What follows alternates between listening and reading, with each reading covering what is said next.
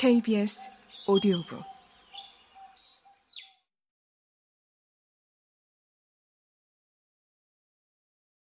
만져보렴. 어, 난간에 몸을 기대지 말고. 선생님 말에 우린 손을 내밀었어. 그거 안개가 아니었어. 손에 잡히더라니까? 차가워요. 말랑해요. 액체 괴물 같아요. 구름이란다. 선생님이 말했어. 구름을 만져본 적 있어? 부드럽고 찰지고 차가워. 우리는 심각한 분위기는 있고 구름으로 장난을 쳤어.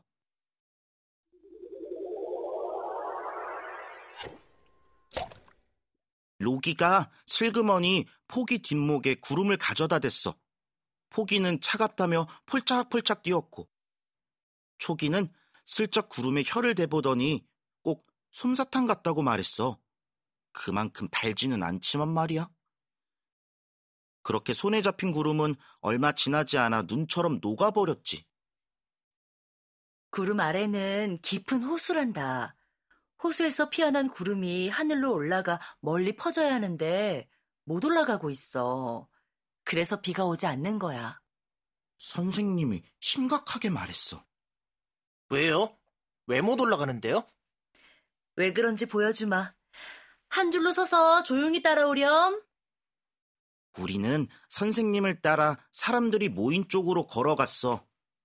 저게 뭐지? 쓰레기 아니야? 그쪽 난간에 도착하자마자 로기가 말했어. 정말로 쓰레기 더미였어.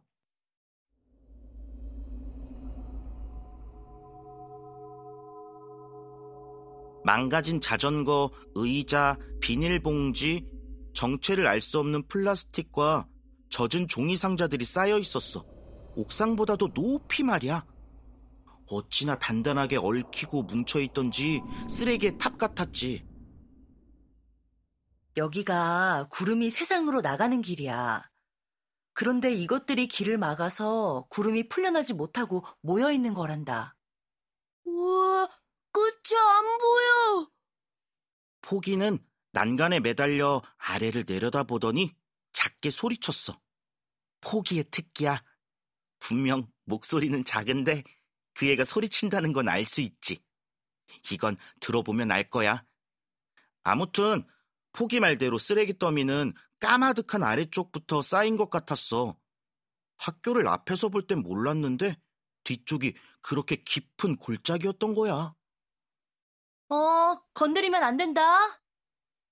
선생님이 로기에게 주의를 주었어. 로기는 쓰레기 더미로 뻗던 손을 얼른 거두었지. 어른들은 그 쓰레기를 어떻게 할지 의논하고 있었어. 조심스럽게 접근해야 합니다. 위에서 하나씩 제거하는 수밖에 없어요. 음. 일단 옥상으로 옮겼다가 계단으로 뺍시다. 교장 선생님이 안경을 닦으며 말하자 교감 선생님이 고개를 저었어. 에이, 그랬다간 옥상이 엉망이 될 텐데요. 여길 쓰레기장으로 만들자 말씀이세요? 우리 선생님도 그쪽으로 가서 토론에 끼어들었지. 차라리 헬리콥터를 부르는 게 어떻겠습니까? 그 비용은 누가 대고요? 교감 선생님이 혀를 찼어. 어른들은 우리를 까맣게 잊고 대화에 열중했어. 그리고 우리는 자유를 얻었지. 저거 까만 소파 우리 집 거 같아. 아빠가 지난주에 버렸는데? 호기가 외쳤어. 소파만이 아니야. 빨간 천뭉치는 포기네 할머니가 버린 스웨터 같대고 노란 플라스틱 쓰레기통은 초기네가 썼던 것 같다지 뭐야? 으, 더러워. 고기가 인상을 찌푸렸어. 그렇게 말하는 건 좀 불공평한 것 같아. 쓰레기도 쓰레기가 되고 싶어서 쓰레기가 된 건 아니잖아. 사람이 버렸으니까 쓰레기가 된 거지. 쟤 좀 봐. 오기가 말했어. 얘는 뭐든지 사람 대하듯 말하곤 해. 숙제를 꺼내면서도 얘 하느라 힘들었어. 그런다니까? 아니, 숙제가 어떻게 아이야? 어쨌든 오기가 말한 건 쓰레기탑 윗부분 딱 우리 눈높이에 있는 작은 구름이었어.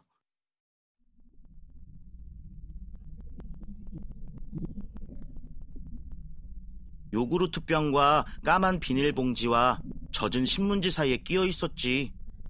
음, 오기가 쟤라고 말한 것도 이해할 만했어. 그 구름은 작은 동물 같았거든. 동그랗고 보송보송하고 좀 가여웠어. 쟤만 빼줄까? 포기가 말했어. 포기는 동물을 좋아해. 목요일에 학교에서 고양이 화장실 청소 당번을 도맡아 할 정도라니까. 어, 어, 저 비닐만 빼면 될 것 같아. 어, 그럼 구름을 구해줄 수 있겠어. 노기가 분주하게 자리를 옮기며 살펴보곤 말했지. 노기는 꽤 논리적인 애거든. 노기 말을 따르면 대체로 맞아. 근데 선생님이 아무것도 건드리지 말랬잖아. 고기가 말했어. 지금은 비상사태잖아. 노기가 말했어. 고기는 노기를 흘려보았어. 내가 해볼게. 행동이 앞서는 호기가 손을 뻗었어. 어른들은 여전히 대화에 열중하고 있었어. 어른들은 행동보다 말을 더 많이 하잖아? 그 사이에 우린 행동을 하지.